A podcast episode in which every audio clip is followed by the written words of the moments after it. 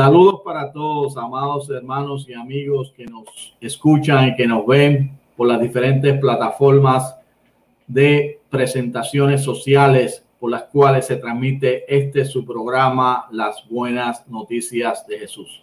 Bienvenidos. Les habla este su hermano y amigo Miki Rivera y es para mí una alegría y un gozo maravilloso compartir con ustedes la bendición que Dios nos da en este día. Tengo un tema interesantísimo que compartir contigo, pero es un tema muy trascendental, demasiado importante para la iglesia del siglo XXI, para dejar pasar más tiempo. Dios ha estado trabajando conmigo y indicándome que debería de presentarlo.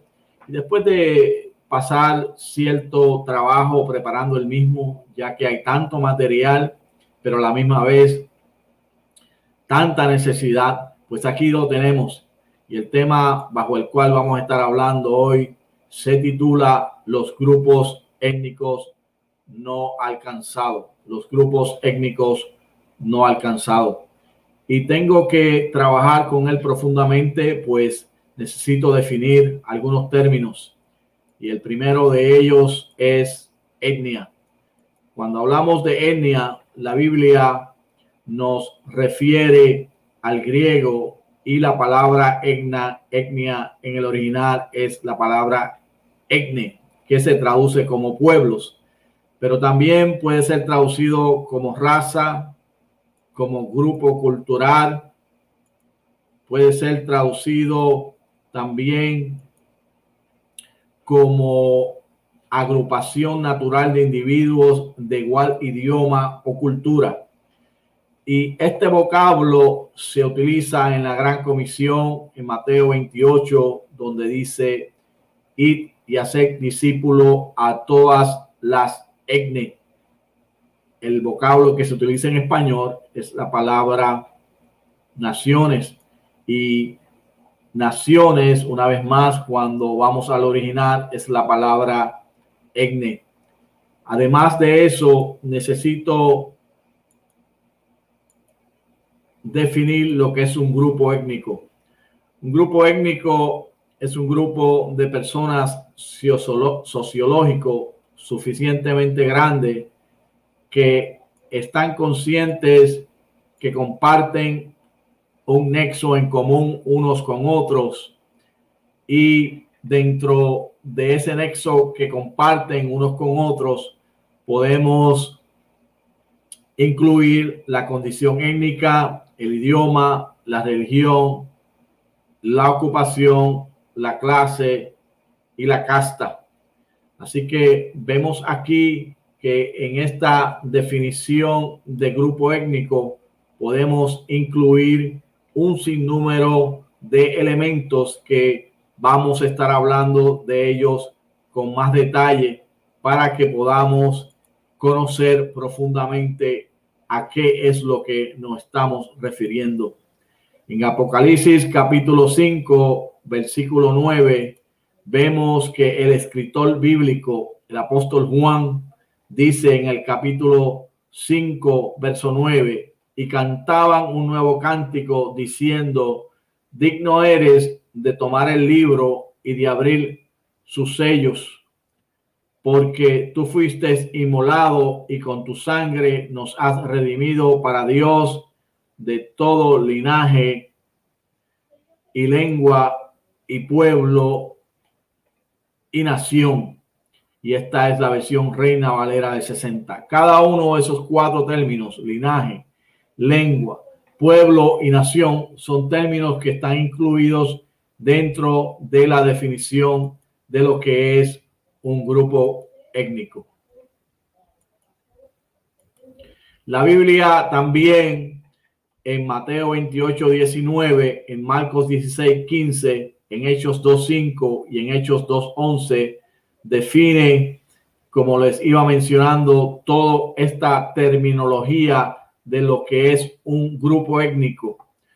Y en Mateo 28, 19 dice, por tanto, vayan y hagan discípulos de todas las naciones. Una vez más, el término es etne, bautizándolos en el nombre del Padre y del Hijo y del Espíritu Santo, Marcos 16, 15 añade, les dijo, vayan por todo el mundo y anuncien las buenas nuevas a toda criatura. Una vez más, en el original, la palabra es etnia o grupo étnico. En Hechos 2.5, cuando hablamos del día de Pentecostés y de todos los diferentes grupos étnicos que estaban visitando a Jerusalén para celebrar la fiesta, el escritor de este libro, Lucas, nos dice, estaban de visita en Jerusalén judíos piadosos procedentes de todas las naciones de la tierra. Y por último, en Hechos 2.11, después que es derramado el Espíritu Santo, dice, todos por igual los oímos proclamar en nuestra propia lengua las maravillas de Dios. De manera que cuando analizamos todos y cada uno de esos versos, la palabra etne está allí incluida.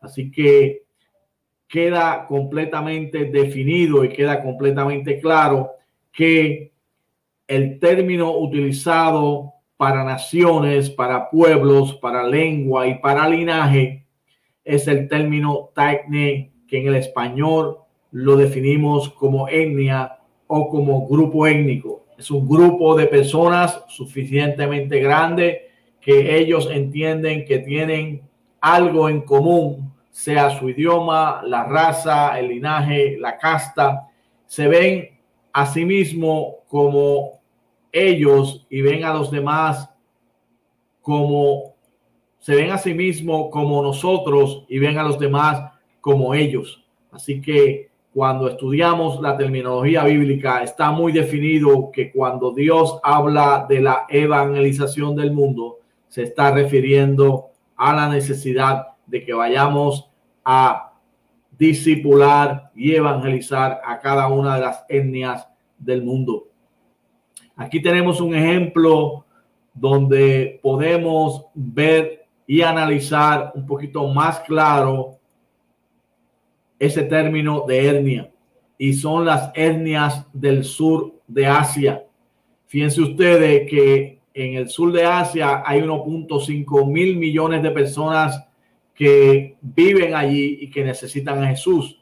Si usted analiza los países que tenemos en este mapa, tenemos a Pakistán, tenemos a Nepal, tenemos a Bután y tenemos a Bangladesh y también tenemos a la India son unos cinco países diferentes, pero cada uno de estos países tiene un sinnúmero de etnias que son diferentes los unos de los las unas de las otras y que tienen su propia cultura y tienen su propio idioma y tienen su propia manera de ver el mundo. Y en el sur de Asia hay más etnias no alcanzadas que en todo el resto del mundo es la mayor concentración de personas perdidas en el planeta.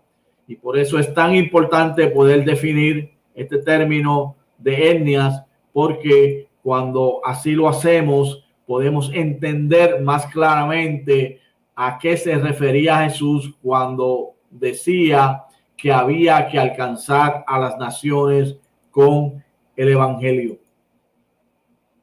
Continuamos. Vamos a definir ahora lo que es un grupo étnico alcanzado y lo que es un grupo étnico no alcanzado. Un grupo étnico alcanzado es un grupo étnico con un 2% de la población o más de cristianos practicantes. O sea, que en ese grupo étnico, por ejemplo, los beduinos en el Medio Oriente hay un 2% o más de la población que ya son cristianos practicantes y que por lo tanto ellos han fundado una iglesia y se pueden hacer cargo de la evangelización de su propio grupo étnico, que es lo más sabio y es lo más prudente porque ellos ya conocen su idioma, ya conocen el evangelio, cómo utilizar los métodos más eficaces para poder alcanzar a su propia gente. Pero en contraste con un grupo étnico alcanzado tenemos un grupo étnico no alcanzado. Y un grupo étnico no alcanzado es un grupo étnico sin ningún creyente conocido en el grupo. No hay creyentes. También dentro de esta definición se incluyen grupos étnicos con menos del 2% de la población de evangélicos practicantes. O sea, que en un grupo no alcanzado podemos incluir dos categorías. Número uno, aquellos que no conocen a Jesús y nunca han escuchado de Jesús. Y también podemos incluir aquellos grupos étnicos que tienen menos del 2% de la población de evangélicos practicantes. Romanos 15:20 dice, hablando del apóstol Pablo, en efecto, mi propósito ha sido predicar el Evangelio donde Cristo no sea conocido para no edificar sobre fundamento ajeno. Pablo tenía una estrategia muy definida y esta estrategia era predicar el Evangelio donde Cristo no era conocido.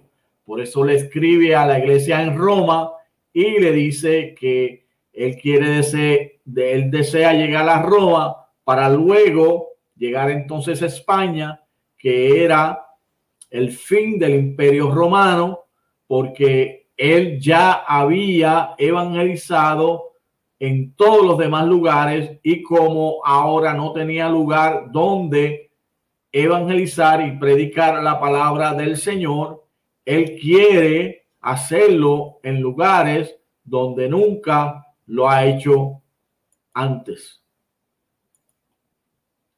Vamos a examinar ahora cómo podemos ver el mundo utilizando como ejemplo 10 personas. Cuando analizamos estas estadísticas nos vamos a dar cuenta que si usted utiliza 10 personas para representar la población del mundo, el estado de la cristiandad podría parecer algo así. Número uno, una sola persona dentro de este análisis de 10 personas conoce a Jesús y es un verdadero seguidor de Jesús. Solo una persona, o sea, el 10% de la población del mundo. Dos personas de cada 10, o sea, el 20%, se llaman cristianos, pero su obediencia a Jesús es dudosa. Su obediencia a Jesús es dudosa. Cuatro personas tienen acceso al Evangelio, pero todavía no han respondido al mundo. O sea, el 40% se le presenta a Jesús y dicen, no, gracias, no deseamos responder al Evangelio.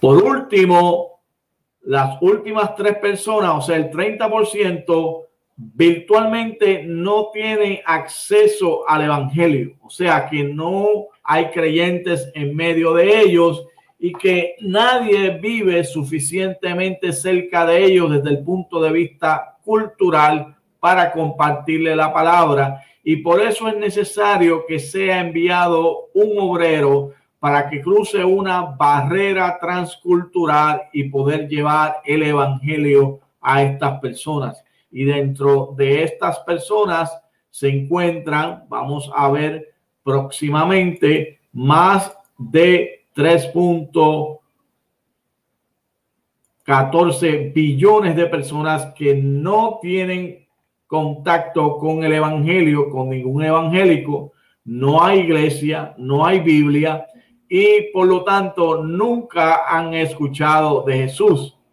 He tenido la oportunidad de compartir con personas que están en esta categoría y ciertamente, aunque es un privilegio que Dios nos da de poder llevar el Evangelio a los no alcanzados, te quedas como en shock, te quedas como anonadado, te quedas como sorprendido luego que terminas de hablar con ellos y meditas en la conversación de que hoy día haya todavía personas que nunca han escuchado del Evangelio. Nosotros aquí en Occidente, entiéndase, estoy localizado en Estados Unidos de América, la iglesia en Estados Unidos de América, muchas veces piensa que ya el Evangelio llegó a todas partes del mundo y que estamos ready para que el Señor nos venga a levantar. Ciertamente esperamos la venida del Señor en cualquier momento y la añoramos y la anhelamos, pero hay una gran necesidad eh, en el oriente y Dios está trabajando y en medio de situaciones como esta nos está trayendo a los que nunca han escuchado a nuestro patio. Hay sobre 361 grupos étnicos no alcanzados en Estados Unidos y en regiones donde a veces usted puede visitar y hablan idiomas tan y tan diferentes unos de los otros que usted piensa que está en el Medio Oriente o que está en el sur de la China. Y esto Dios lo está haciendo para que nosotros como iglesia aprovechemos la oportunidad y compartamos el Evangelio con ellos. Seguimos estudiando acerca de diferentes grupos étnicos no alcanzados y dentro de estos grupos étnicos no alcanzados, vamos a ver que cuando usted define el total de grupos étnicos en el mundo, hay sobre 16.591 de ellos. Hay 16.591 grupos étnicos en el mundo. De estos 16.591 91 grupos étnicos en el mundo, vamos a ver que hay un total de 7.058 etnias alcanzadas. De estas 7.058 etnias alcanzadas, podemos llegar a la conclusión que las personas alcanzadas conforman el 42% de la población mundial conforman el 42% de la población mundial. Seguimos analizando las etnias alcanzadas y el total de la población de estas etnias son 3.5 billones de personas que han sido alcanzadas con el Evangelio. Son poblaciones que tienen más del 2% de cristianos evangélicos y la mayoría de esta población son cristianas. Así que dentro de este porcentaje de etnias alcanzadas, el 42% de la población del mundo se encuentra en ellas, más de 3.5 billones de personas, y son personas que tienen más del 2% de cristianos en medio de ellos. Pero analicemos ahora a el total de grupos étnicos no evangelizados en el mundo. Total de grupos étnicos no evangelizados en el mundo. Son 2.792 de ellos. Esto es cuando más del 2% son cristianos evangélicos, pero aún hay muchos inconversos. Recuerden, no estamos hablando de los grupos étnicos no alcanzados, sino no evangelizados. Tienen más del 2% como cristianos, pero aún todavía hay muchos inconversos que no han hecho una decisión por Jesucristo y por lo tanto necesitan ser evangelizados.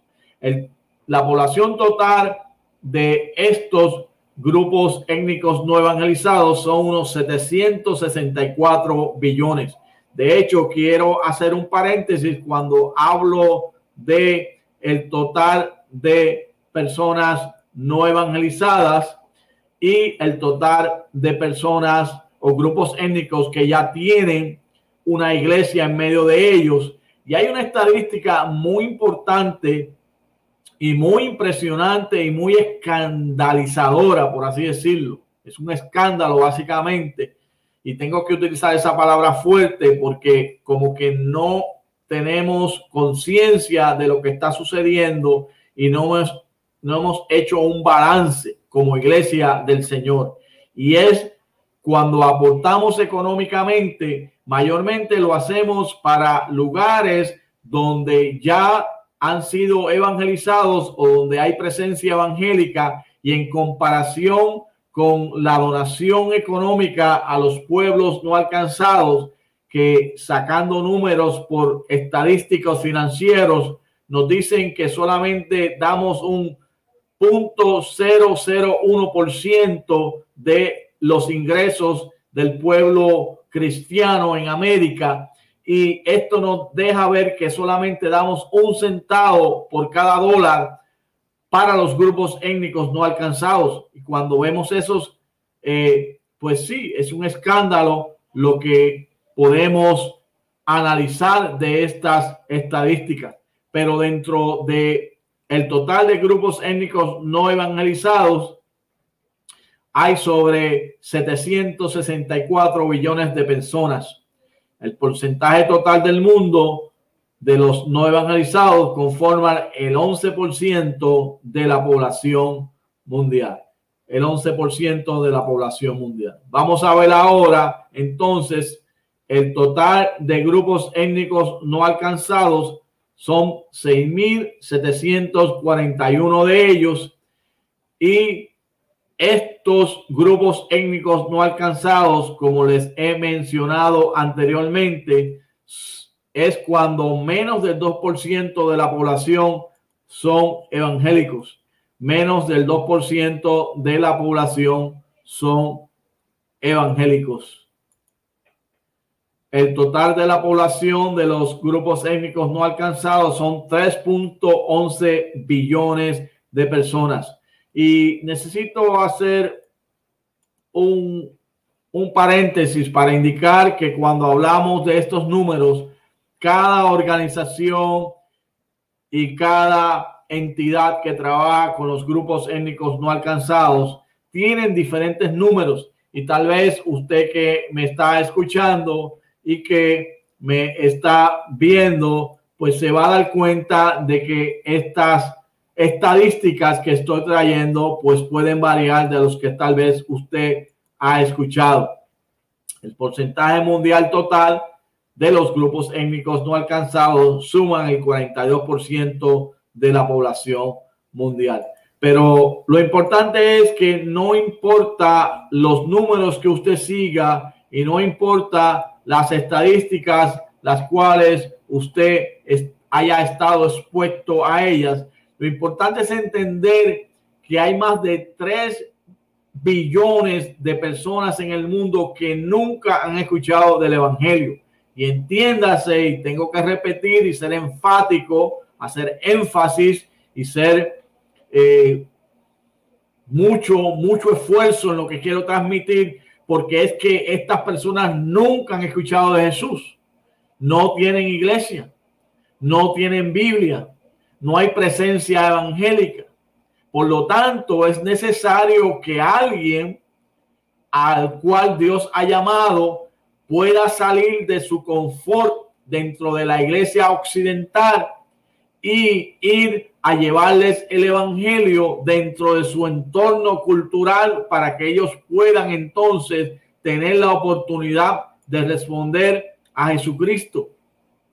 En una presentación que hacía a mi iglesia local, hablando acerca de la necesidad de evangelizar, les mencionaba que más de 66 personas pasan a la eternidad sin haber aceptado a Jesús y se pierden porque no hay oportunidad segunda a donde ellos van.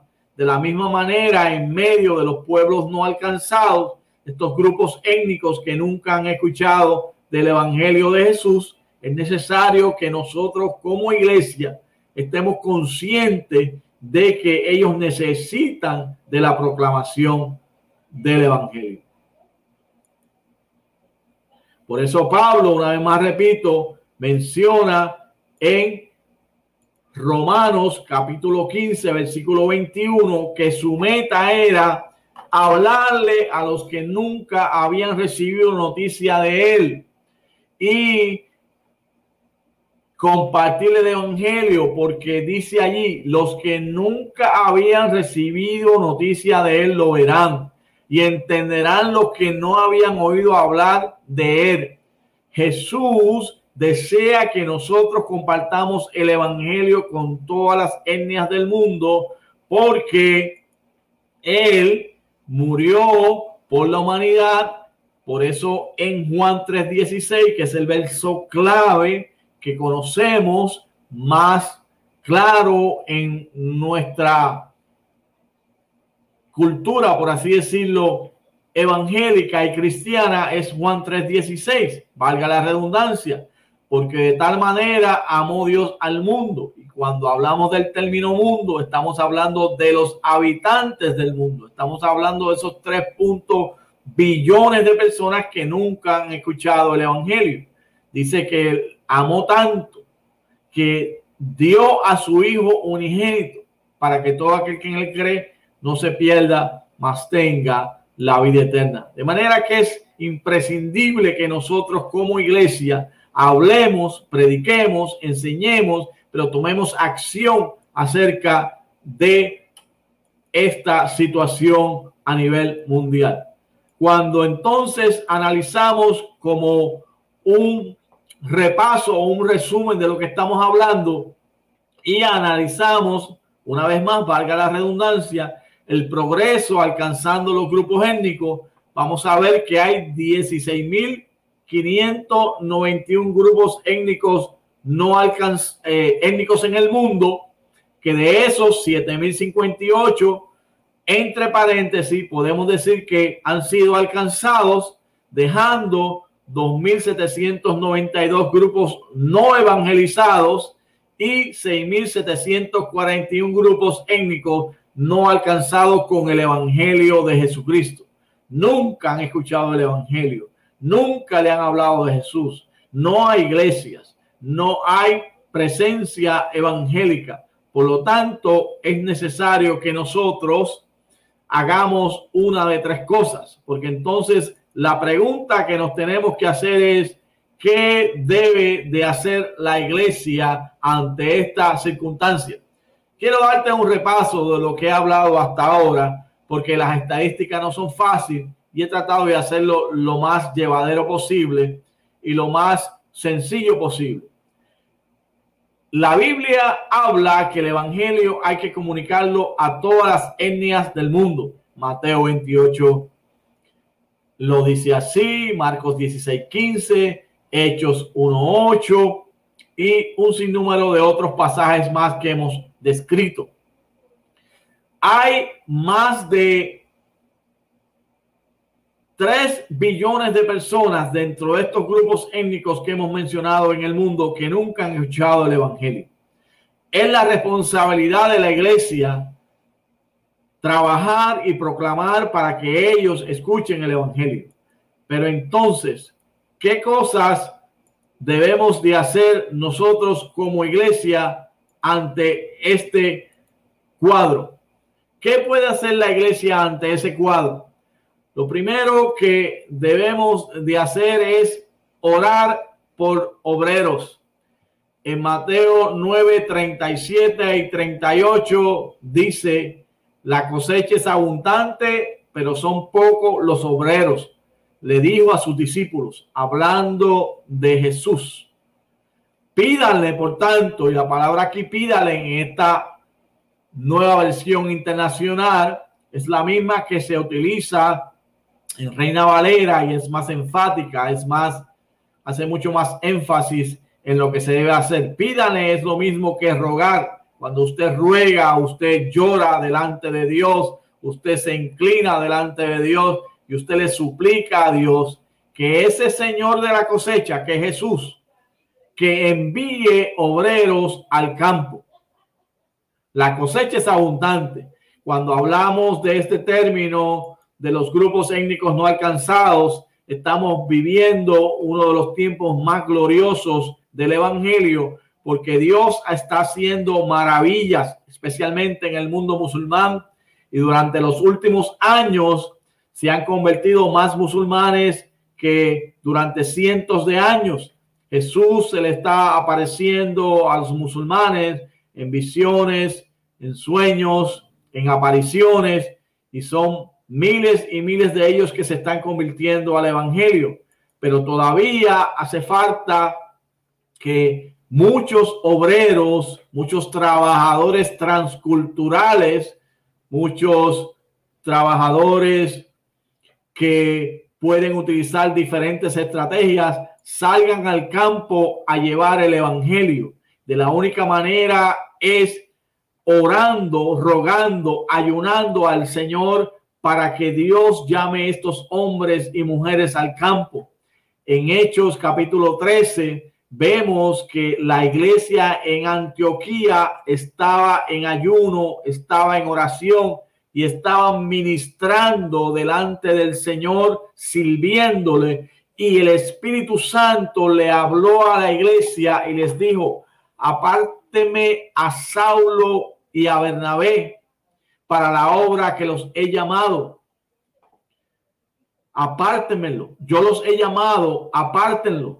Y entonces ellos fueron separados. Claro, Bernabé tenía la voz como líder en ese momento, pues Saulo no era el líder que después se convierte cuando siguen los próximos viajes misioneros. Pero eso no es lo importante. Lo importante es no quién va al frente, quién es el líder, no es el líder. Lo importante es que nosotros salgamos al campo a llevar la palabra y de la única manera que vamos a poder lograr que jóvenes con talento, con profesiones, hombres y mujeres ya retirados, incluso pastores, puedan ser llamados al campo, es rogándole al Señor de la mies rogándole al Señor, es pidiéndole en oración al Señor que envíe obreros a su cosecha. Así que es muy importante que nosotros saquemos tiempo de, dentro de nuestra vida devocional para orar por aquellos que nunca han sido alcanzados. Durante mi tiempo de oración devocional en la mañana, siempre saco un tiempo para estar delante de la presencia del Señor. Y, es interesante porque después de haber orado por un rato, tengo que ponerme de pie y a veces sentarme, bien sea en la cama o sentarme eh, en un butacón en el cual oro mis días eh, de oración y mis devocionales. Y allí empiezo a pedirle al Señor por los pueblos no alcanzados muchas ocasiones gimiendo, llorando para que Dios interceda por América, por América Central, por América del Sur, por Europa, por África, por el Medio Oriente, por Rusia, por China, por el sur de Asia, por Australia y por todas las naciones del mundo. Así que esta es la manera en que nosotros debemos de interceder delante del Señor, pidiéndole al Señor de la cosecha, que ya está recogiendo la cosecha, que envíe obreros para que esta cosecha no se pierda. Pero ¿qué más puede hacer la iglesia para responder ante este cuadro de personas que nunca han escuchado el Evangelio de Jesucristo? Debemos de apoyar económicamente a los obreros con sus ofrendas. Fíjense ustedes lo que dice el apóstol Pablo allí en Filipenses capítulo 4, verso 16, en la versión nueva, versión internacional. Está hablando a la iglesia de Filipos, una iglesia que la ama, y les dice, pues aún a Tesalónica me enviasteis una y otra vez para mis necesidades el apóstol Pablo, cuando estaba predicando en toda esta región de Asia Menor, recibía apoyo de esta iglesia de los filipenses. Y ahora, estando ya Pablo en el ocaso de su carrera, está dándole gracias a esta iglesia porque lo apoyaron a través de ofrendas misioneras. Y dice Pablo que esta ofrenda es olor grato a Dios. Es como un perfume delante del Señor cuando la iglesia ofrenda para los misioneros. Y Pablo le dice que ellos le ofrendaron una y otra vez en medio de esta situación de la necesidad de enviar obreros a los grupos no alcanzados, es necesario el apoyo económico para que ellos puedan tener un desempeño eficaz en medio del campo en que van a trabajar.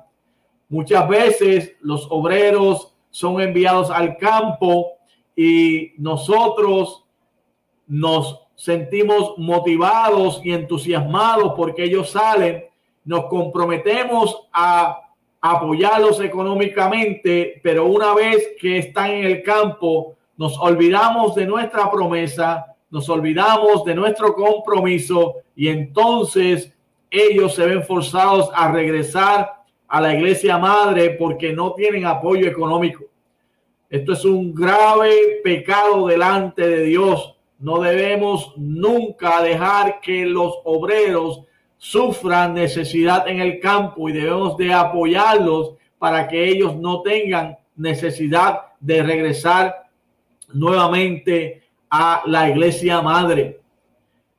Y por lo general, lo que me llega a mis oídos cuando hablo con obreros que están trabajando en el campo es que no pueden levantar el apoyo necesario. Estaba hablando con una joven que está en medio de su campaña para levantar fondos y salir al Medio Oriente, que todavía no tiene el dinero necesario para poder vivir una vida cómoda donde va a trabajar. y es una mujer soltera que necesita vivir en un área seguro, porque la mujer sola en el Medio Oriente eh, es abusada y además es menospreciada y ella necesita vivir en un lugar seguro.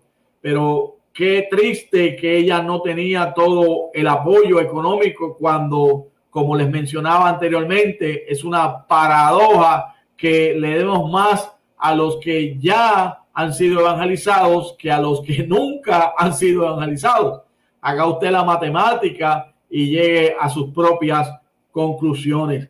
Pero ciertamente nosotros como creyentes debemos de apoyar económicamente a los obreros con sus ofrendas y debemos apoyarlos para que ellos no solamente puedan salir al campo y puedan tener la paz que necesitan tener para hacer su trabajo, sino que se puedan mantener en el campo. Claro, hay muchos principios bíblicos y hay muchas cosas que podemos mencionar cuando hablamos acerca de el apoyo económico y una de ellas es que el obrero no debe estar pendiente al dinero, sino que debe depender del Señor. Pero ciertamente la iglesia occidental en cierta medida ha descuidado el apoyo económico hacia ellos. Eh, también están los obreros que viven en regiones muy pobres, como eh, algunos suramericanos que he conocido y con quienes he compartido, que ellos no confían en la moneda devaluada de su país, no tienen su confianza en eso, sino que sencillamente ellos tienen su confianza puesta en Dios y han salido al campo y están deseosos de salir y van a salir al campo porque saben que Dios va a suplir toda las riquezas en glorias de las cuales Él es capaz. Así que esto es lo segundo que podemos hacer. Lo tercero que debe hacer y que puede hacer la iglesia ante este cuadro de más de 3 billones de personas que no conocen a Jesús porque nunca han escuchado de él es enviar obreros. Allí en Romanos 10 podemos ver que también el apóstol Pablo, hablando en este verso, dice, ¿y cómo predicarán si no fueren enviados? Como está escrito, cuán hermosos son los pies de los que anuncian la paz, de los que anuncian buenas nuevas. La iglesia debe de enviar obreros al campo. Hay muchos obreros que tienen llamado de Dios y que no han sido canalizados y seleccionados en las iglesias locales para poder trabajar el llamado que han tenido y es necesario que canalicemos ese llamado y empecemos a capacitar a estos obreros, bien sea a través de cursos cortos en nuestras iglesias o de cursos más especializados que incluyan la preparación transcultural y que también incluyan viajes a corto plazo que le dé la experiencia especialmente a nuestros jóvenes, adultos y a parejas de ministros jóvenes que puedan experimentar el campo y que puedan tener la experiencia de poder ver cómo es el trabajo en el campo para que entonces regresen, puedan ser más capacitados y fueran enviados. Porque esa es la contestación a la pregunta, ¿cómo van a predicar si no son enviados? Cuando la iglesia en Antioquía recibió el llamado del Espíritu Santo, allá para el verso 4, dice que poniéndole las manos a Saulo y a Bernabé, los enviaron y ellos salieron al campo. De manera que la iglesia local es la que está llamada a identificar, a seleccionar los obreros, a capacitarlos y a enviarlos al campo. Claro, dentro de la iglesia moderna en el siglo XXI, hemos traído a colación las agencias misioneras que también aportan juntamente con la iglesia local y que le dan la mano a la iglesia local para ayudar en el proceso administrativo, en el proceso de colocación, en el proceso de capacitación, en el proceso de seguimiento, en el proceso, proceso de ayuda al obrero en el campo pero ciertamente las agencias misioneras son parte de la iglesia, somos la iglesia del Señor, seas agencia misionera o seas eh, iglesia local. Y por lo tanto estamos llamados a enviar obreros a la mies porque como hablábamos dentro de la presentación de este primer punto de la oración por los obreros, tenemos que entender que la mies es mucha, pero los obreros son pocos y tenemos que enviar eh, diferentes obreros al campo para que ellos puedan entonces realizar la labor que Dios las ha llamado a realizar. Así que, amados hermanos, ya quiero ir resumiendo esta presentación. Hemos visto la necesidad, los grupos étnicos no alcanzados en el mundo. Hemos visto la necesidad y por lo tanto, dentro de esa necesidad, donde hay más de 6 mil grupos étnicos no alcanzados, la pregunta una vez más es, ¿cómo oirán sin haber quien les predique? ¿Cómo predicarán si no fueran enviados? La iglesia del siglo XXI, especialmente la iglesia latina, quiero hablarle de la iglesia latina en Estados Unidos, y en diferentes partes de Centro, Suramérica y del Caribe que nos escuchan, ya no es una, ya no es un campo misionero, nos gritaba Luis Bush en el 1987. Somos una potencia, una fuerza misionera. La iglesia hispana en Norteamérica es un gigante dormido, decía mi gran amigo Olin Grau, a quien bendigo en el nombre del Señor en esta hora. La iglesia hispana tiene la responsabilidad de enviar obreros a la mies, porque la mies es mucha, el trabajo es mucho. Hay más de 26 mil obreros latinos ya en el campo, pero no son suficientes. Por cada 100 mil musulmanes hay un misionero. Es tarea imposible. He visto el trabajo de los misioneros en el Medio Oriente y he visto cómo allí es tan y tan difícil predicar la palabra por la persecución abierta o por la persecución solapada o por el descrimen que hay sobre aquellos que aceptan a Jesús el Mesías en esta tierra. Y mi propósito en esta hora, en el nombre del Señor, es incomodarte, que Dios te levante de madrugada para orar por aquellos que no conocen el Evangelio, que Dios te inquiete a apoyar las organizaciones que están trabajando, Que Dios inquiete tu corazón si tienes llamado al campo y no puedas vivir en paz hasta que respondas al llamado. Es mi oración delante del Señor. Este es tiempo, tiempo que Dios nos está llamando a salir del campo, a hacer algo. Toda esta pandemia que ha ocurrido en este tiempo ha sido Dios poniendo un detente a tanta actividad en las iglesias que no conduce a nada, a tanto activismo que no conlleva con la evangelización del mundo. Por lo tanto, debemos de evangelizar, debemos de hablar, de comunicar en Jerusalén, en Judea, en Samaria y hasta la última de la tierra. Que Dios te bendiga, que Dios resplandezca su rostro sobre ti y que Dios haga algo poderoso para que el mundo sea alcanzado para Cristo. Oremos al Señor. Amantísimo Dios y Padre poderoso, bendigo tu nombre, exalto tu nombre y te glorifico porque tú eres bueno.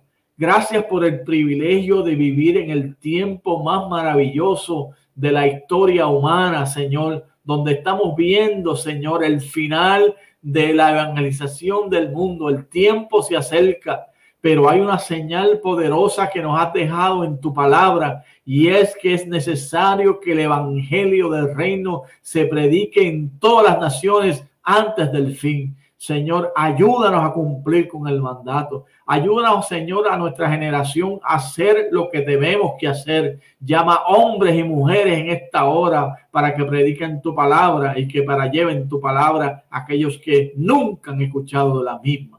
Bien sea en nuestro patio o más allá de los mares, Señor. Y te doy gracias, Señor, en el nombre de Jesús.